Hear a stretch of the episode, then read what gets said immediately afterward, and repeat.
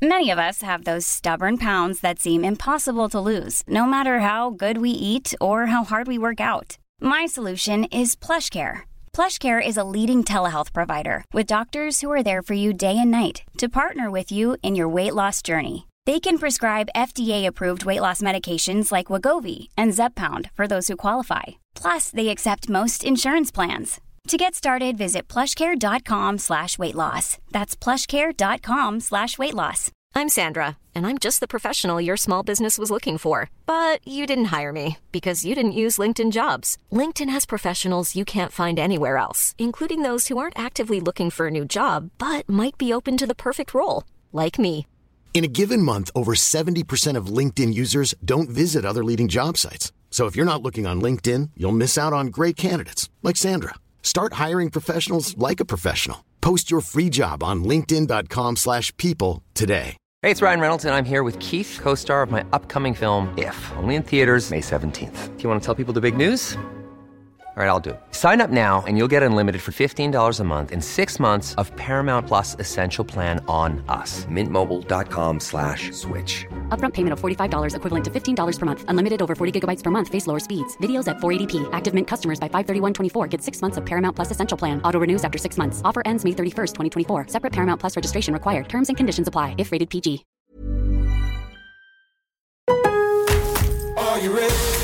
En Lowe's, trae cuenta ser un pro. Ahorra 5% todos los días en compras elegibles con una tarjeta de crédito de negocios de Lowe's. Con cuatro opciones de tarjetas, tenemos la solución correcta para tu negocio. Abre tu cuenta de crédito hoy y empieza a ahorrar 5% todos los días. Lowe's sabe de ahorros. Lowe's sabe de pros. Sujeto a aprobación de crédito, aplican exclusiones y términos. Detalles en tiendas o Lowe's.com diagonal credit, solo en Estados Unidos. Lowe's always has more ways for you to save. On top of our everyday low prices, pros can save big when buying in bulk. Or if your purchase is over $1,500, ask about our volume savings program. A pro associate can provide a customized quote. Ask about our volume savings programs today. It always pays to be a pro at Lowe's. While supplies last, minimum purchase required. Selection varies by location. Lowe's reserves the right to limit quantities. Volume discount pricing quotes are valid up to seven days. Visit your local pro desk to learn more and start saving. Offers subject to change may not be available in all Lowe's stores. Aujourd'hui, je suis ravie d'accueillir Benjamin qui va nous parler de sa formation euh, et de son parcours avec le yoga. Actuellement, il est à l'école française pour 4 ans et c'est un beau chemin vers la spiritualité et son développement personnel. N'oubliez pas que vous pouvez contribuer au développement du podcast grâce à la page Tipeee créée pour que vous puissiez faire des dons en échange de contreparties chaque mois, comme par exemple des e-books, des cours de yoga avec des invités, des vidéos ou encore des épisodes sur des thèmes précis avec des invités ou bien tout à la fois. Le lien est dans ma bio sur Instagram et je le remettrai en description. Merci d'avance pour votre contribution à faire grandir le podcast de yoga dans nos vies. Hello Benjamin, je suis ravie de te retrouver aujourd'hui pour ce nouvel épisode du podcast Le Yoga dans nos vies où tu vas pouvoir nous parler de ton parcours avec le yoga. Bonjour Alexandre, bah, merci à toi euh, déjà de m'inviter euh, sur ton podcast et oui, je suis ravi d'échanger euh, sur le yoga pour cet épisode. Super, ben moi je suis ravie de te retrouver du coup pour la deuxième fois parce que l'épisode avec les filles sur la philosophie du yoga va sortir euh, euh, avant cet épisode-là. Donc du coup on aura ton parcours après et euh, je pense que tout le monde sera très curieux de, de, de l'entendre. Donc est-ce que tu peux nous parler, la première question que je pose à tout le monde, de cette aventure avec le yoga, la première fois que tu as rencontré le yoga? Comment ça s'est passé? Alors la première fois que j'ai rencontré le yoga, ça s'est fait via les arts martiaux. Mmh je pratique, enfin moi, je, depuis que je suis petit, je pratique les arts martiaux. J'ai fait du judo, du taekwondo, de l'aïkido, et c'est mon professeur d'aïkido en fait qui proposait des, des asanas en échauffement, Mmh sans préciser que c'était des asanas, mais je, je, je, sentais que c'était des postures, tu sais, je, savais, je, je, savais ce, ce qu'était le yoga, donc je sentais, je me disais, ah, ça ressemble un peu à du yoga, mais bon, voilà, sans plus. Et quand j'ai arrêté l'aïkido, j'ai demandé à mon professeur euh, quelle pratique je pouvais faire, des conseils pour euh, entretenir la souplesse de mon corps, parce que j'étais vraiment très très très raide. Et l'aïkido m'a un petit peu assoupli et je sentais que ça me faisait beaucoup de bien en fait pour mon dos, mes jambes. Et en fait, il m'a dit, bah, c'est le yoga. donc du coup, j'ai commencé le yoga en autodidacte. On m'a offert un petit livre qui est la Bible du yoga de Christina Brown, pas de Iyengar. D'accord. Et bah, en fait, je regardais, je l'ai lu, j'ai commencé à faire les basiques, la salutation au soleil. Mais voilà, tout seul dans mon coin, dans mon appartement, j'en faisais tous les deux jours du yoga. Et puis bah, après, j'ai senti vraiment le besoin d'un professeur. En fait, tu sens qu'en fait, il y a la posture, mais que derrière se cache quelque chose. Un truc, tu sens que c'est pas que des postures, il y a une, philosophie, une spiritualité qui a derrière et, qui m'échappait. Et je me disais, j'ai besoin d'un professeur. Donc, et à partir de ce moment-là, j'ai eu mon premier professeur en 2012 ou 2013. Et bah après, j'ai enchaîné, j'ai eu plusieurs professeurs parce que j'ai pas mal bougé, mais voilà, j'ai toujours fait en sorte de garder un professeur pour ma pratique du yoga. Ok. et du coup, est-ce que tu peux nous expliquer ce que tu faisais à côté dans ta vie de tous les jours, entre guillemets, comme métier, etc., pour revenir un peu sur ce contexte-là? Alors mon parcours était très particulier, enfin pas, il n'est pas très particulier, mais à l'époque j'étais, on va dire, dans les années entre 2005 et 2011, j'étais concepteur-rédacteur pour une grande entreprise de vêtements vente par correspondance, les trois Suisses. Je ne sais pas si je vais les citer. bah, sais pas. et, en fait, à côté, si tu veux, mon, métier de cœur, c'est l'écriture en tant qu'auteur, scénariste. Et j'ai quitté mon travail pour faire. à l'époque, ça s'appelait un fonds gessif. Je ne sais pas si ça existe toujours. C'est un, si tu veux, tu, c'est un congé. en fait, c'est comme un congé de formation sur un an dans une école. Tout est payé par l'entreprise. La formation est payée par l'entreprise. Tu touches ton salaire pendant la formation. Et je me suis inscrit dans une école de cinéma à Paris pour faire une formation de scénariste. Et à partir de là, d'après cette formation, j'ai quitté mon travail. J'ai essayé de vivre de l'écriture, ce qui n'est pas facile du tout. Mmh tout en faisant à côté du yoga et de la méditation bouddhiste. Et puis bah après, je voyais que c'était vraiment très très difficile. Et puis bah il faut quand même manger à côté, donc je voulais pas retourner dans la communication et je suis parti dans l'enseignement du français langue étrangère. donc j'ai repris des études et j'ai travaillé à côté. Et puis là, récemment, je me suis remis à la rédaction en auto-entrepreneur. Parce que voilà, le métier de l'écriture, c'est vraiment quelque chose qui me manque beaucoup. Donc aujourd'hui, je suis rédacteur web et en formation professeur de yoga après dix ans de pratique et de réflexion autour du yoga. Ok, on va parler de tes autres casquettes après, notamment ton podcast, etc. Euh, et justement, je voudrais revenir un petit peu en arrière avant. Euh, pendant du coup euh, que tu travaillais en tant que concepteur, rédacteur mmh chez les Trois Suisses, du coup, si on a le droit de les citer, trop tard maintenant, mais voilà. et mmh, tu, c'est à ce moment-là que tu as rencontré le yoga ou c'était avant ou enfin voilà? c'était en fait, c'est très particulier parce que il y la pratique du yoga, finalement, je la faisais indirectement avec pendant l'aïkido. Mmh. et je pratiquais la méditation, mais j'étais plus vraiment porté par le, bouddhisme. Mmh et pourtant, j'avais dans mes, dans mes études, j'avais fait un master de communication culturelle. À un moment donné, on a étudié l'hindouisme, tu vois, le mmh monde indien, l'hindouisme, les brahmanes. Et donc, j'ai toujours un peu baigné dans cette culture-là. Et en 2010, je me suis fait faire un tatouage sur le poignet. Au départ, sur le poignet droit, je voulais me faire l'ouroboros. Tu vois, c'est le serpent qui se mord la queue, ça fait un rond. Et j'ai un poignet très fin. Et mon tatoueur m'avait dit, m'avait déconseillé de le faire au niveau du poignet, près de la main, parce que c'était mon poignet était trop fin et il me disait oui le tatouage va pas être joli et je préfère pas, je préfère te conseiller de faire autre chose. Et en fait mon deuxième choix c'était le home Mmh. Donc, du coup, j'ai pris le, je me suis fait tatouer le home en sanskrit sur le poignet. Donc, finalement, l'histoire un peu, le yoga, le monde indien est toujours un peu présent avant que je m'initie au yoga même. D'accord, super. C'est super intéressant parce que ça veut dire que c'était quand même un petit peu ancré finalement, limite innée pour toi.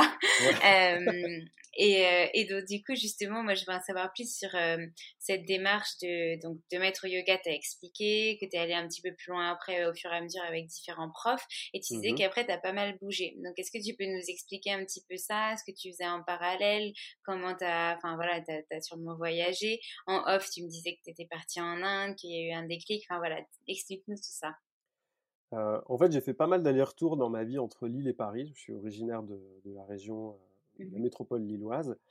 Et euh, j'ai surtout bougé pour ma vie professionnelle. Je travaillais dans les Hauts-de-France. Je suis parti faire ma formation à Paris. Je suis retourné à Lille. Je suis retourné à Paris pour me former pour être professeur de français langue étrangère. J'ai rencontré quelqu'un. Je me suis installé. Donc voilà, petit à petit, j'ai construit mon réseau et je travaillais déjà comme prof sur Paris. Il y a eu une rupture amoureuse, ça m'a plongé un petit peu dans la galère, une petite galère financière, donc je suis rentré chez mes parents en métropole lilloise. Là, j'ai trouvé du boulot dans les, auprès des, je travaillais pour les écoles de commerce, mais dans les classes vraiment des étudiants étrangers. Et, en, parallèle, parallèle, à cela, je faisais des voyages. J'ai mmh voyagé, euh, je sais pas, en 2010 par exemple, je suis allé en Thaïlande. Euh, j'ai pas mal voyagé en, Europe. Euh, et, en 2019, finalement, quand je vivais à Paris avec mon ex, je suivais une professeure qui avait fait une formation à l'école française de yoga de Paris. Et moi, ça mmh m'intéressait de découvrir les professeurs qui sortaient de cette formation-là. Et ça a été un coup de foudre, un coup de foudre spirituel, je pense, parce que j'adorais son, j'adore, j'adore toujours. Ce n'est plus ma prof puisque bah du coup avec la distance c'est un peu compliqué puisque je suis mmh. retourné à Lille, mais j'adore son enseignement et la spiritualité qu'elle véhicule. Et en 2019, elle voulait organiser, un, elle a organisé un voyage en Inde avec ses, ses élèves et anciens élèves. On était 19. Comme c'est elle qui l'organisait, il y a eu un mix, tu vois, entre on a quand même fait du tourisme, parce qu'on va pas se le cacher. Et on a fait du spirituel la deuxième semaine. On a logé dans l'ashram de Mahananda Mohi. On est allé à Rishikesh. Enfin, après, Rishikesh, c'est très touristique. Hein. Mais voilà, il y avait le côté spirituel yoga. Et euh, bah, du coup, je ne sais pas pourquoi, il y a une petite voix dans ma tête qui m'a dit fais-le, c'est maintenant ou jamais. Bon, maintenant, quand on voit ce qui se passe en Inde, malheureusement, mmh. euh, je suis plutôt. Euh, je me dis, j'ai quand même bien fait d'y aller en 2019. Et oui, il y a eu un déclic là-bas avec le voyage, parce que du coup, je parlais beaucoup avec les gens. Bah, voilà, on, faisait tous du yoga. Il y a eu voilà, de très belles rencontres. Et bah, beaucoup avec ma prof de yoga, parce que enfin voilà, je fais du yoga depuis 2010 et j'ai toujours hésité à me lancer dans la formation de professeur de yoga par un souci de légitimité, je pense. Et enfin voilà, on a longuement discuté pendant 15 jours, ça a eu le temps de travailler dans ma tête. Et le retour en Inde, le retour en France a été très, euh, très brutal. J'ai fait, euh, je pense, j'ai fait, une, je vais pas dire une grosse dépression, mais enfin voilà, j'étais euh, une grosse déprime. J'allais pas bien du tout. en fait, j'avais l'impression de revenir en prison, pour être honnête. Et c'était très très difficile. Et, je connais ça. et en fait, à ce moment-là, j'ai senti le besoin de faire la formation. En fait. Je me suis dit, il faut le faire. Souvent, les voyages, c'est vrai que c'est c'est révélateur finalement parce que tu vois d'autres cultures, tu euh, tu t'ouvres à un autre monde, à d'autres euh, personnes qui vivent totalement différemment de toi. Mmh. Et quand tu reviens dans ce cocon parisien euh, stressant où en vrai le métro boulot dodo s'applique vraiment, etc. Bon, plus trop maintenant avec après ces confinements là, mais mmh. mais clairement avant du coup 2020, euh, c'était encore le cas. Euh, c'est vrai que quand tu reviens à Paris, tu déprimes. Moi, j'ai connu ça quand on est revenu d'Islande et c'était horrible. Pendant un mois, je pense, euh, j'étais pareil. C'était pas une dépression, mais j'étais déprimée. Quoi. Tous les jours, je traînais des pieds pour aller au boulot. donc, je comprends exactement ce que tu ressentais parce que pour le coup, quand tu as vécu une expérience hors du commun, tu te dis waouh, mais en fait, mince, c'était fait pour s'arrêter finalement. Mais bon, c'est des prises de conscience. oui, voilà, c'est des prises de conscience ça fait forcément mal, mais c'est un peu salutaire parce que ça fait forcément changer, ça change ta vie. Et mmh. tu vois, pour l'anecdote, on était dans le groupe, on était en Inde, on était 18, 19. Et en rentrant, on, est, on était cinq à s'être inscrits à une formation de professeur de yoga. D'accord, ah oui. Pas forcément l'école française de yoga, on est deux à avoir choisi les écoles françaises de yoga. et les autres sont partis sur d'autres chemins de formation. Mais enfin voilà, ça a eu un, un gros, gros impact. Puis on, a, on en discuté, on dit oui, c'est vraiment difficile de reprendre le rythme. Il y avait quelque chose de très particulier. Et pourtant, en Inde, c'est, enfin, c'est, c'est bruyant, enfin, c'est très agité, enfin, c'est, voilà. Mais il y a quelque chose en fait. Même en Thaïlande, ailleurs, il y a quelque chose. C'est la façon de vivre, la présence. surtout en Asie, je trouve la spiritualité qui est très mélangée en fait à la vie professionnelle, surtout en Inde, c'est très ce, ce, mélange en fait entre religion, la religion fait partie de leur vie. Voilà. C'est vrai. Euh c'est ce que j'allais dire, c'est que vraiment en Inde, ça, c'est vraiment présent finalement. Et euh, c'est pour ça aussi qu'on peut euh, parfois confondre en fait yoga et religion. D'ailleurs, on a fait un live avec Laura sur ce sujet qui, est, qui c'était vraiment super enrichissant. Et justement de se dire, bah oui, effectivement, le yoga est tiré de ces religions-là, est tiré de, de ces aspects-là, mais ça ne veut pas mmh. dire pour autant qu'on nous incite et on nous oblige à idéaliser quelque chose. Ou, voilà, c'est juste que ça a été construit autour de ça et que leur vie finalement est construite autour de, de, leur religion. Euh. C'est ça. C'est, euh, je pense qu'il faut voir le yoga en fait comme un outil spirituel et cet outil finalement a été utilisé par des religions. Mmh Donc, euh, notamment en hindouisme, après, tu as les courants Shivaïd, Vishnouite. C'est pour ça qu'on a des postures avec des noms proches qui font penser à Shiva, parce qu'il y a eu ces influences-là. On ne peut pas le nier, on ne peut pas dire oui, ça vient pas de l'hindouisme. Enfin, c'est c'est très difficile en fait de, comment dire de définir le yoga et de on ne peut pas dire clairement le yoga n'est pas religieux. C'est très euh, je pense que c'est personnel. Moi je fais en sorte que le yoga ne soit pas religieux mais dans son histoire c'est quand même particulier parce qu'on retrouve des notions de yoga dans l'hindouisme dans le védisme euh, et dans le bouddhisme. Et après ce sont des pratiques qui sont utilisées. Donc religieux par religieux, c'est vraiment très très compliqué en fait. C'est, mmh c'est même en faisant le podcast La Voix d'un Yogi, c'est vraiment j'essayais de prendre, enfin voilà, j'essayais de dire que ce n'est pas religieux, mais je précisais toujours que c'était de mon point de vue parce que je ne voulais pas associer cet outil et cette pratique à une religion. Oui, oui, et puis toutes les valeurs qui sont transmises par le, par le yoga, elles, elles inculquent quand même euh, leur, cette culture-là. Mais, Même si elles inculquent pas forcément la religion, il y a quand même le langage, le sanskrit, qui est déjà quelque chose de différent que nous, on connaît pas forcément en Occident. Enfin, voilà, plein de choses qui, qui diffèrent. Donc forcément, on peut se dire, non mais attends, je vais rentrer dans une secte ou autre. Enfin, là, on est dans un débat. Bah, il y a eu, euh, si tu veux, même le chant de mantra, hein, chanter des mantras, c'est d'origine religieuse, ça vient du mmh. védisme, on les retrouve dans les Upanishads, et euh, bah, après, enfin voilà, le yoga a grandi, tire ses racines de ce milieu-là, donc forcément, euh, mmh. il n'y a, y a, rien de choquant, mais je pense que il faut en fait, quand les gens viennent découvrir le yoga, c'est les, les, les, informer, de dire, mmh. bah, on va chanter tel mantra, ça signifie ça, et ça tire ses origines de là. Parce que je pense que ce qui bloque souvent les gens, c'est qu'ils arrivent à un cours et ils doivent chanter. Enfin, surtout pour les occidentaux, on est très intellectuel, tu vois, on a besoin de placer des mots, de la compréhension derrière. Et c'est sûr qu'arriver à un, un, cours de yoga, à chanter des ohms ou alors des mantras, des gayatri, ça peut perturber. D'autant qu'il y a eu mmh plein de clichés avec bah, le côté hippie, new age, le côté secte. Le mot, rien que le mot gourou, en fait, finalement, quand on dit un mmh. gourou en France, c'est dirigeant d'une secte, alors que ça signifie maître spirituel. Donc le sens est différent. Mais si tu vas dire à un Français, ouais, j'ai trouvé mon gourou, on va dire, ah ouais, non, t'es rentré dans une secte. Parce que du coup, il y a une image, euh, même encore aujourd'hui, hein, il y a eu des scandales avec, euh, enfin, voilà, on va pas trop en parler, mais ne serait-ce, je pense à Bikram avec son mmh. documentaire euh, sur Netflix, ou bah, là j'ai eu le dernier esprit, dernier magazine yoga, Esprit Yoga, il y a un article qui parle de Yogi Bhajan, le fondateur mmh de la, du Kundalini Yoga, qui, enfin, voilà, qui n'est pas, voilà, qui a, qui a été accusé de diverses, de diverses pratiques, on va dire, des viols, etc. Donc après, je, je pose pas de jugement là-dessus, mais ça n'aide pas Oui, c'est ça. Pour avoir une vision différente. voilà, ça n'aide pas à avoir une vision différente et puis ça salit un petit peu les pratiques que sont le Kundalini parce que bah, voilà, les pratiquants de Kundalini pratiquent le yoga, l'outil finalement. C'est mmh c'est très, c'est très particulier, mais ouais, l'image est très. c'est difficile de faire véhiculer une image qui ne soit pas, je sais pas comment te dire, soit plus neutre et accessible à tous. Mmh. Exactement, mmh exactement. C'est vrai que c'est pas toujours facile. Heureusement, on a quand même, euh, euh, on change petit à petit de mœurs, etc.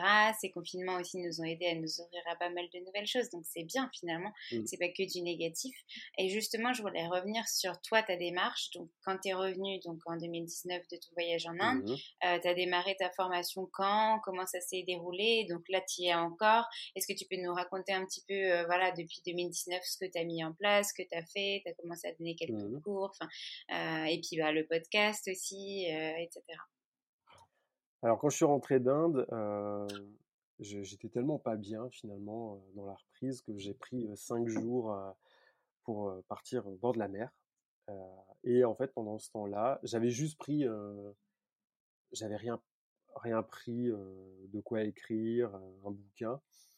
Et en fait, à ce moment-là où j'ai eu le déclic, j'ai appelé la directrice de l'école française de yoga de Lille, parce qu'il y a plusieurs antennes, mmh euh, la principale étant à Paris. Je suis allé à celle de Lille, euh, qui est quand même beaucoup moins chère, faut bien l'avouer.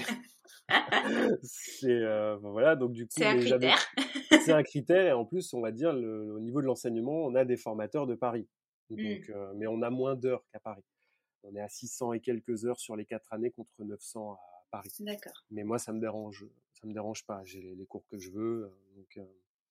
donc du coup, j'ai contacté la directrice. J'ai euh, dû demander à bah, ma prof, à qui je suis parti en Inde, une lettre de recommandation. Et en parallèle, je voulais monter un blog monter un blog qui retrace un peu mon parcours de d'étudiant à l'école française de yoga, de pratiquant à professeur et voilà témoigner un peu ce processus de transformation parce que bon quand tu fais une formation sur quatre ans, euh, qui est très, qui demande beaucoup d'engagement, forcément, ça a un impact euh, sur ta vie. Et, euh, et en fait, j'en discutais avec des amis, puis on m'avait dit, ouais, mais tu sais, le blog, si tu fais des articles qui sont longs, le blog, ça risque de pas être lu et les gens ont besoin de. Les gens sont plutôt. on me faisait le geste du scrolling pour la lecture rapide.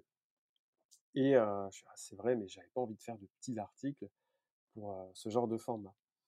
Et, ben, en fait, j'ai écouté des podcasts, parce que bah, j'écoutais déjà des podcasts à l'époque, et je me suis dit, mais oui, des podcasts? Fais un podcast de yoga. Et, et, au début, je me suis dit, bah bon, je vais pas raconter, ma, je vais pas raconter ma vie, je vais essayer de faire un truc intéressant, un truc qui, qui, qui intéresse aussi les autres et un outil en fait qui me permette de travailler ma formation. Parce que mmh. je me suis dit, comme il va falloir faire beaucoup de travail en autonomie, je me suis dit, autant ce... J'ai très, très ambitieux. Hein, et je me suis dit, ça va t'obliger à bosser. Et en effet, ça m'a obligé, bah, j'ai beaucoup bossé l'année dernière. Le confinement, du coup, j'ai commencé en septembre 2019, la mmh rentrée. Et bah voilà, on a fait, on faisait un semaine, un week-end par mois différentes lignées de yoga, de la philosophie. et c'est la, première année, en fait, si tu veux, on étudiait, on a étudié pendant un an les Yoga Sutras. Mmh voilà. Enfin, ça, et pour cette formation, si tu veux, ça a été vraiment le, cours de philosophie où, mmh en fait, je me suis senti à chaque fois que je suis à ces cours, je me sens à, ma place. Mmh. J'adore faire les pratiques, même enseigner, mais c'est quand je suis un cours de philosophie où je me sens vraiment à ma place. D'accord. Et donc, c'est de là que tu t'es dit, bah, en fait, ça va être ça le sujet du podcast. c'est ça. C'est euh, ça. Du coup, enfin voilà, ça a commencé, je l'ai laissé mûrir, je travaillais, je faisais des recherches, comment monter un podcast à l'époque. J'ai acheté mon micro, je faisais quelques essais. Et, euh, et, en fait, en en discutant avec des gens de ma promotion à l'école française de yoga, bah, j'ai appris qu'une une, une, femme de ma, de ma promo euh, est animatrice radio pour euh, France Bleu Nord. Et euh, finalement, elle m'a accueilli dans les locaux de France Bleu Nord et elle m'a donné une session de, de une heure, une ou deux heures, je sais plus, d'entraînement en fait, de lecture au micro. Et au départ, on devait se voir régulièrement pour m'entraîner et travailler ce que j'écrivais pour la voix d'un yogi, etc. Sauf que bah confinement. Le confinement est arrivé. Et moi, j'avais qu'un épisode de fait, et je me suis dit bon, qu'est-ce que je fais? Cet épisode, le premier épisode est quand même bien. Euh, je vais pas attendre la fin du confinement parce qu'on sait pas comment ça va se passer. Et, en fait, je l'ai lancé. Je me suis dit allez, lance-le. Et puis bah de toute façon, j'ai le confinement. au niveau du boulot, je bossais pour des écoles de commerce. Bah ça a été tellement étrange en fait qu'on a eu plusieurs semaines de battement où les cours ont été annulés le temps que les écoles s'adaptent. Euh, il me restait plus beaucoup de cours à ce moment-là, donc j'ai commencé à, bosser mes épisodes de La Voix d'un Au début, c'était des épisodes que je publiais de façon hebdomadaire, et en fait, j'ai vu que c'était tellement crevant que j'ai ralenti le rythme. Je suis passé à deux épisodes par mois, et c'était quand même un rythme très intense. Mais ça m'a beaucoup aidé parce que, enfin voilà, dans la première saison, je parle beaucoup des Yoga Sutras. Bah parce que j'ai étudié la philosophie, en philosophie, j'ai étudié les Yoga Sutras. Donc, je faisais forcément le parallèle parce que même pour moi, ça m'aidait. voilà, j'avais des documents, ça m'aidait à mieux comprendre aussi pour ma formation. Et à la fin de l'année, en philosophie, on a une dissertation à faire sur on a un sujet et j'ai fait une dissertation sur Abhyasa et Vairagya. D'accord. Donc voilà. Là, cette année, on étudie les Upanishads. Si tu peux nous refaire juste un petit, euh, pour ceux qui ne connaissent pas, euh, nous dire ce que c'est euh, les deux termes que tu as cités juste avant. Alors, Abhyasa et Vairagya, c'est le Abhyasa, c'est la pratique assidue. Mmh et Vairagya, c'est le lâcher prise. Donc, dans les Yoga Sutras, Patanjali, pour Patanjali, dans les Yoga Sutras, Abhyasa et Vairagya, c'est un des facteurs qui permet d'accéder à l'état de yoga, le samadhi, qui met l'état de yoga, l'arrêt des, fluctuations, du mental. Abhyasa et Vairagya. Et le deuxième facteur qui est bah, du coup un peu plus religieux, c'est Ishvara Pranidhana, qu'on va traduire par l'abandon au Seigneur, avec cet Ishvara, qui est la conscience supérieure. C'est un autre facteur, qui est une sorte de dévotion et qui permet d'accéder aussi à l'état de yoga. C'est ça. Mais nous, on va dire, pratiquants de yoga, on est plus sur le Abhyasa et Vairagya et les huit membres du yoga. Ok, super. Bah, merci pour cet euh, éclaircissement. Et de toute façon, pour en savoir plus, il faut aller écouter euh, la saison 1 de La Voix d'un Yogi. oui, voilà. Euh, et du coup, sur la suite, euh, donc tu as fait ce, as lancé ton podcast euh, qui a mmh cartonné et qui continue toujours. Donc là, aujourd'hui, tu as fini la saison 1 et tu réfléchis sur la saison 2. et en parallèle de, de, tout ça, tu continues ta formation. je suppose que tu as pu donner des cours. Comment ça s'est passé? Qu'est-ce que tu qu'est-ce que tu as mis en place pendant ce confinement? Et puis, bah voilà, dans, en parallèle est-ce que tu as redonné des cours dans des écoles? Enfin voilà, ton projet aussi professionnel euh, Alors pendant le premier confinement, j'ai donné des cours de yoga. Euh, mmh c'était plutôt à des amis qui m'ont demandé si je pouvais leur donner cours parce que bah, il y avait, euh, en plus de, faire une pratique, une pratique physique, il y avait un besoin de, de, de relâcher le stress en fait. Mmh. par rapport à cette situation. À l'époque, c'était vraiment très exceptionnel et beaucoup de personnes l'ont mal vécu. Donc voilà, je donnais cours à deux, trois personnes. Ça a duré un an et, voilà, après, j'ai décidé de, quand j'ai terminé la saison 1 de La Voix d'un Yogi, j'ai décidé aussi de faire une pause avec les cours que je donnais pour vraiment voilà me recentrer, repartir sur la formation, puisque bon, on faisait beaucoup de formations en ligne, la formation était en, sur Zoom, mais je t'avoue que c'est très difficile. Très, bah très difficile de faire des week-ends de formation, être en ligne. J'ai éprouvé beaucoup de frustration de ne pas revoir les gens de ma promo, de voir mes professeurs derrière un écran. Et il y a eu un, vrai sentiment de solitude dans la pratique et dans la formation où on est vraiment tout seul avec ses notes et on perd toute cette notion, ouais, le collectif en fait. Après, on perd ça et ça m'a un petit peu, bah, ouais, on va le dire sans langue de bois, ça m'a un peu dégoûté de la pratique parce que bah du coup, il y avait, quand je pratiquais, il y avait un vrai sentiment de solitude parce que c'était toujours chez moi, toujours sur le, enfin, mmh. toujours dans le même espace finalement. Alors qu'avant, quand tu avais les studios, tu pouvais bouger, tu allais dans un autre endroit qui était vraiment dédié à la pratique du yoga. Euh, tu rencontrais des gens, il y avait une autre vibration. Ça. Mais là, en fait, tu es tout le temps chez toi avec tes affaires de travail, tes affaires de vie, tu essaies de caler un espace pour faire du yoga. Au début, au début tu dis, bon, on s'adapte, mais au bout d'un moment, euh, c'est très, très pesant.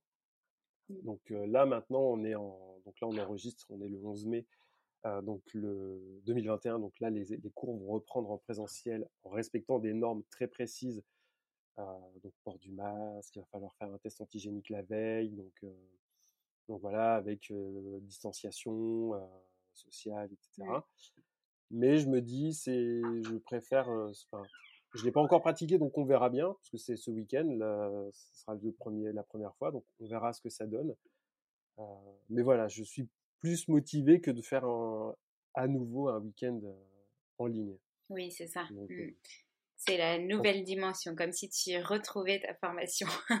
c'est ça, c'est exactement ça. Parce que bon, on avait les cours, mais du coup, je t'avoue qu'après un week-end en ligne, bah, je décrochais un peu et bah je relisais pas forcément mes cours. Après, je bossais beaucoup pour la voix d'un yogi, donc je me disais, bon, l'un dans l'autre, il y a le podcast qui est là aussi pour me faire travailler, dans un sens donc ça m'a quand même beaucoup aidé. Et puis après, quand tout s'est arrêté, quand j'ai décidé de faire la pause, la pause pour le podcast, il y a une autre problématique, c'est bah, c'est là, tu fais face au vide. Et mmh. là, c'est un peu, ah, bah oui, j'ai décidé de faire une pause de tout, mais c'est apprendre, apprendre du, on doit apprendre à prendre du repos. Et c'est pas forcément évident, même quand on fait du yoga, qu'on médite, etc. Parce que on travaille. Je suis un bourreau de travail, hein, donc j'ai toujours été comme ça. Et là, ça m'oblige à, ralentir. Et puis après, au niveau professionnel, j'avais décidé d'arrêter les cours de français pour me consacrer à la rédaction web. ça n'a pas été facile. C'est pas facile. Pardon. Ce n'est pas facile de trouver des clients, mais bon voilà, j'arrive à me débrouiller. j'arrive à me débrouiller. Pour le moment, ça va. mais il y a cette petite pression où bah, le statut d'auto-entrepreneur, c'est un statut qui est pas simple. Mmh. D'ailleurs, moi en plus, je, je, l'exerce en tant que rédacteur web et pas en tant que professeur de yoga. Et comme je suis une formation de 4 ans, j'en suis actuellement à ma deuxième année, je réfléchis beaucoup sur mon avenir en tant que professeur de yoga. Comment je veux utiliser ce, enfin, pas l'utiliser, mais comment comment là, je veux transmettre le yoga, comment je veux l'enseigner. Euh, j'ai pas spécialement envie de courir entre les écoles de yoga à droite à gauche et, et, et à m'épuiser. J'ai peur que ça me dégoûte du yoga et j'ai pas envie, j'ai pas envie de ça. Donc voilà, il y a une vraie réflexion là-dessus, à savoir, je préfère pour l'instant bosser en tant que rédacteur web et donner des cours de yoga, on va dire, dire plus par pour me faire plaisir ou par plaisir d'enseigner, sans que ce soit une source de revenus principale. Parce que je me connais, ça va beaucoup me stresser et je, ne veux pas m'épuiser et être dégoûté du yoga en fait. J'ai juste peur de, enfin, j'ai pas envie de ça. Quoi. Mmh, mmh. Je te comprends. Moi aussi, je préfère garder le yoga comme une passion et je pense que on est aussi beaucoup dans cette problématique et cette réflexion de se mmh. dire, voilà, il faut quand même que cette passion, même si ça en devient notre métier à temps plein ou à temps partiel, ça en reste une pour qu'on réussisse à transmettre ces valeurs toujours de la même manière, sans avoir la peur de ne pas manger ou de ne pas payer son loyer, etc. C'est ça. Puis le yoga, tu vois, c'est, euh, ça reste avant tout une, euh, une, discipline personnelle et spirituelle. C'est euh, quelque chose qui va nous aider à grandir et à cheminer. aussi, ça va nous permettre de grandir aussi bien sur le plan, sur tous les plans, on va dire. Et même, on n'est pas obligé de. Tu vois, il y a plein de gens qui font des formations de professeurs de yoga qui ne sont pas professeurs de yoga parce que ce sont des écoles, ce sont des écoles de vie. Voilà, moi j'appelle mmh. ça des écoles de vie. On rencontre des gens, on a une formation, on grandit avec et on grandit spirituellement. Et c'est ça aussi le yoga. C'est, c'est, enfin voilà, je, j'ai pas, j'aime pas ce mot, mais c'est vrai qu'en ce moment, j'ai cette impression où le yoga et le business sont un peu trop proches l'un de l'autre. Et c'est, je, je, ne décris pas ça, mais ça me pose des questions en fait par rapport à moi, sur, sur le plan personnel, j'entends bien, sur comment envisager, on va dire, ma carrière entre guillemets de professeur de yoga et comment, enfin voilà, et pour le coup, je, suis content de faire une formation de 4 ans pour justement voir comment les choses évoluent et voir comment moi je me sens, est-ce que je me sens aligné avec mmh. telle ou telle vision de yoga? Mmh. Oui, et puis d'ici là, ça aura encore évolué. encore, donc tu auras le temps de te poser des questions aussi et de les mettre au bout du jour, on va dire. Puis dans, tu vois, dans deux ans, il y aura, ce sera un changement dans ma vie, enfin pas un changement dans ma, dans ma vie, mais tu vois, symboliquement, dans deux ans, j'ai 40 ans. Donc, c'est, tu vois, c'est un âge. après, je vais pas dire, je vais faire une crise de la quarantaine, mais il y a un âge, c'est un âge symbolique, je trouve. Mmh. Les dizaines, comme les 30 ans, 40, 20 ans, 50 ans. Donc, je me dis en fait, voilà, voilà, je vais finir ma formation, je serai diplômé de l'école française de yoga, j'aurai 40 ans, donc j'entame une nouvelle partie de ma vie. Et, là, je sais qu'actuellement, pendant ces 4 ans, c'est un processus de transformation et que je peux pas prendre de, de, décision à la légère. Je laisse faire les choses, les choses infusent en fait, comme me dit la directrice de l'école. Je laisse infuser les choses. Super. Oui, c'est une, une, super vision. Et puis, euh, et puis voilà, c'est aussi euh, le, se lâcher prise et cet instant présent euh, qui est important dans le yoga. du coup, tu nous as déjà parlé un petit peu des potentiels futurs projets. Donc là, terminer cette formation et voir où est-ce que tu en es. Est-ce que tu as envie de rajouter un message pour la fin, nous dire, voilà, peut-être laisser ouais, un message à tes potentiels élèves ou à nos auditeurs, nous partager quelque chose, un conseil? Ou autre? De d'être, je pense que le mot, ça reste toujours, c'est quelque chose que j'essaie, que je m'efforce d'appliquer, notamment pour ma pratique de yoga, c'est la, la, bienveillance. Être bienveillant avec soi-même et dans sa pratique. et ne pas le culpabiliser parce que je suis passé par là et des fois je culpabilisais de ne pas pratiquer tous les jours de faire quand je dis pratiquer, c'est vraiment dérouler le tapis et faire des postures, enfin voilà, faire une pratique physique et respiratoire. De ne pas culpabiliser pour ça, euh, si on ne le fait pas tous les jours. Euh, le yoga, c'est aussi autre chose. C'est euh, un état d'esprit. Il y a d'autres façons aussi de faire du yoga, ne serait-ce dans sa relation avec les autres, bah, les yamas, les niyamas, relation à soi, des lectures aussi j'encourage aussi les gens à découvrir les textes de yoga. Euh, on a les plus connus, hein, on a les Yoga Sutras, mais bah voilà, moi j'aime bien. Enfin voilà, je parle. Laura en parle beaucoup. Hein, euh, euh, Laura Harley, mmh. c'est la Bhagavad Gita. Il y a les Upanishads, il y a plein de, textes qui ça permet de mieux comprendre le, ce qu'est le yoga. Mmh. Voilà, c'est de comprendre les origines du yoga, de comprendre qu'à l'époque, en fait, le yoga, c'était pas du tout une pratique physique. Enfin, c'était surtout une, technique de concentration et de respiration. Mmh. Et, et c'est un, un, état d'esprit. Et, ah, et, aussi, enfin voilà, j'invite ça et toujours, bien entendu, faire un transposer à notre époque, parce qu'il y a des textes. Je reprends les Yoga Sutras. Ça s'adressait à l'époque à des ascètes. Mmh. Nous ne sommes pas des ascètes. Nous ne sommes pas indiens. Nous ne sommes pas hindous. En France, on a grandi dans un contexte qui est, on va dire, laïque, mmh. avec des origines, on va dire, religion chrétienne. Donc forcément, il y a un autre inconscient collectif qui est là, et et c'est pas évident en fait de tout mélanger, de, de tout, de tout pas mélanger, de tout concilier, et on fait du mieux qu'on peut. Et, et voilà. Et oui, la pratique tous les jours. C'est on, peut même méditer. tu vois, mmh. moi des fois, je, pendant, le confinement, je te disais, j'étais un peu dégoûté de la pratique. Je pratiquais mais vraiment très, très très peu parce que je ressentais surtout le besoin de m'asseoir, de fermer les yeux et de méditer. Je me suis plus tourné ces derniers temps vers la méditation parce que ça me faisait plus de bien mmh. que de faire une heure, une heure et demie de d'asana et de pranayama. Je sentais que mon corps résistait tu vois, tu fais des postures, tu te sens plus raide, tu sens que le corps euh, et l'esprit euh, ne veulent pas. Et quand tu t'assois, il y a, c'est, euh, C'est ça. Donc voilà, c'est aussi savoir, c'est ça aussi le yoga, c'est savoir s'écouter en fait. Mmh. Je suis totalement d'accord avec toi. Être un peu indulgent avec soi-même, savoir s'écouter et utiliser le yoga dans toute son entièreté, c'est-à-dire comme outil, comme on disait depuis tout à l'heure, euh, qu'on peut adapter à son quotidien et qu'il n'y a pas seulement la pratique euh, physique qui est là, mais plein, plein d'autres outils qui peuvent nous apporter du bien-être. Et c'est, tu vois, c'est c'est une pratique et forcément on traverse des hauts et des bas j'ai envie de parler aussi de ce cliché-là, si je peux.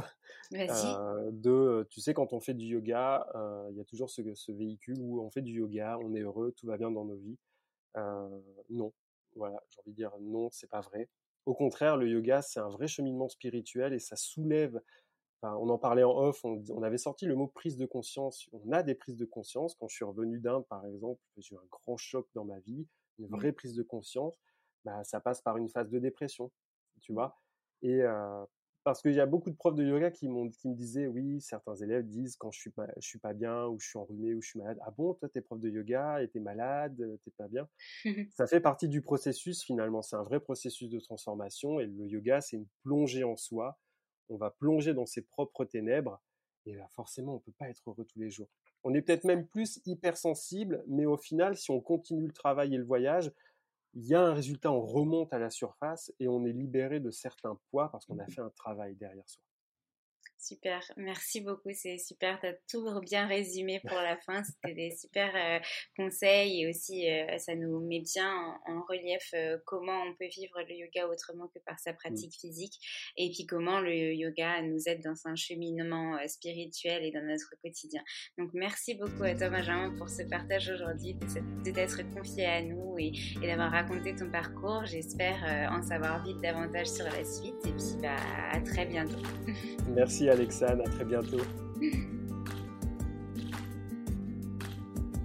Si vous voulez soutenir le podcast Le Yoga dans nos vies, n'hésitez pas à laisser un commentaire et des étoiles sur Apple Podcast. Vous pouvez aussi m'envoyer des messages, euh, des questions, ça me fera très plaisir. Chaque semaine, découvrez le parcours d'une prof de yoga pour montrer l'immensité des possibilités dans le monde du yoga. Pour ne rien manquer des nouveaux épisodes à venir, n'hésitez pas à vous inscrire à ma